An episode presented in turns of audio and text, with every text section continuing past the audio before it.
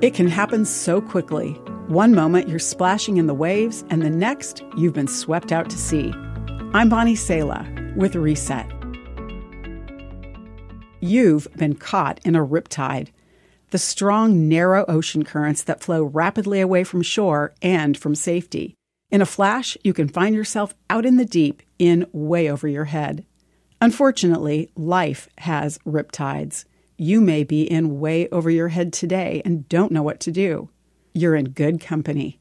David, the writer of the Bible Psalms, once cried out, I am paralyzed with fear. But David knew what to do in his panic and despair.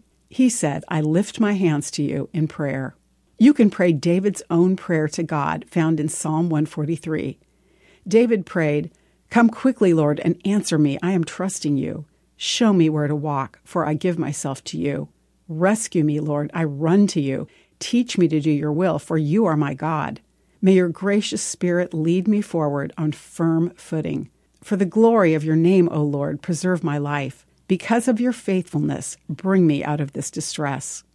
When you pray, your focus changes. One leader in the Bible who was faced with a vast attacking army prayed, We do not know what to do, but our eyes are on you. In over your head, reach out in prayer for the one who reaches for you and whose limitless power can bring you in safely.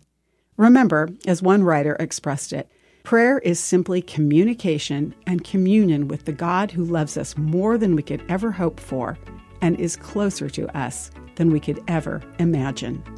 I'm Bonnie Sala with Reset.